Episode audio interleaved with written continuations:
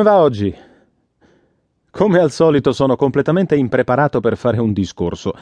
Non ho la minima idea di ciò di cui vi parlerò. Nessuna idea. Ma ci sono 2 o 3 cosette a cui posso accennare di sfuggita e forse, man mano che andrò avanti, mi verrà in mente qualcosa da dire. Va bene?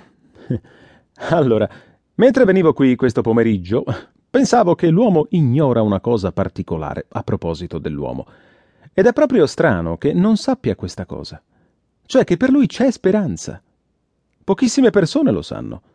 Pensano che le cose andranno avanti e si svilupperanno secondo una linea predestinata e che fra qualche decennio potrebbe anche non comprendere la presenza dell'uomo sulla Terra. Comunque, le cose si svilupperanno in un modo o in un altro e naturalmente, inevitabilmente, prima o poi andranno male. Però, mentre ci pensavo che forse l'uomo veramente non sa questa cosa riguardo all'uomo, ossia che per lui c'è speranza. Infatti, tutta la propaganda che leggiamo sui giornali, a proposito, non sono notizie, è propaganda. In un modo o nell'altro dice che tutto va male. Tutte queste notizie trasmettono essenzialmente il fatto che è in corso una grande emergenza, oppure che l'uomo è davvero malvagio. La verità è che loro non sono osservatori competenti. Non ce ne sono su questi giornali, per l'ottima ragione che cercano le notizie, e dunque stampano solo ciò che la gente considera notizia. Ma lo fanno da così tanto tempo che tendono a trascurare il fatto che qualche speranza esiste. Bene, anche se non so proprio niente in proposito, mi è giunta voce che nelle ultime settimane si è discusso molto della situazione finanziaria della Gran Bretagna. C'è qualcuno, certamente qualche brava persona, che ha fatto alcune affermazioni riguardo al bilancio preventivo, alle tasse e così via. Ho dato un'occhiata e ho visto che l'opinione generale sulla faccenda è che le cose vanno male. In questo caso, senza dubbio, le cose si risolveranno in un modo o nell'altro. Ciò che i giornali non dicono mai, andando al nocciolo della questione, è che questo tizio è una brava persona e che lui e alcuni altri che capiscono qualcosa di finanza, prima o poi, probabilmente, speriamo, troveranno una soluzione accettabile. Se questa non risolverà il problema, prima o poi se ne accorgeranno e troveranno un'altra soluzione. I giornali non dicono mai queste cose, non le dicono mai. Dicono semplicemente capite? La verità è che la finanza non è un argomento molto spinoso, non è molto difficile.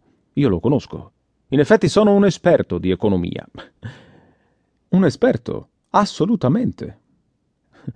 Avete mai sentito parlare del dormafon? Qualcuno con più fiuto negli affari che conoscenza della mente ha inventato un marchingegno che consiste nel mettere un disco su un piccolo grammofono e poi tutta la notte mentre si dorme ci si mette una cuffia oppure si mette un altoparlante sotto un guanciale e quello continua a dire delle cose. Io ne ho uno che non mette i dischi, mette la sottana, ma...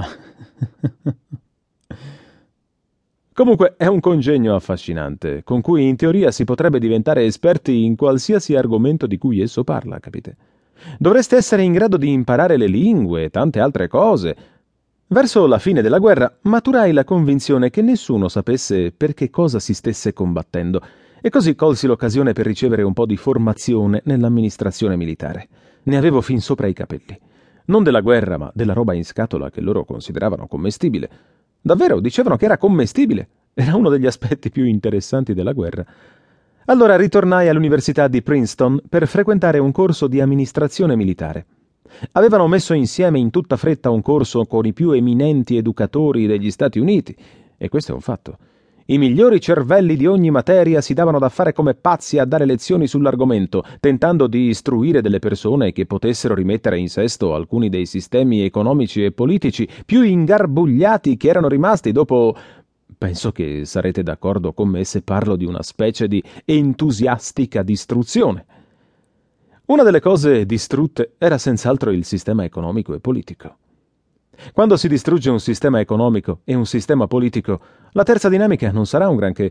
Nessuno sa come mettersi d'accordo con gli altri e l'economia tende a sfaldarsi.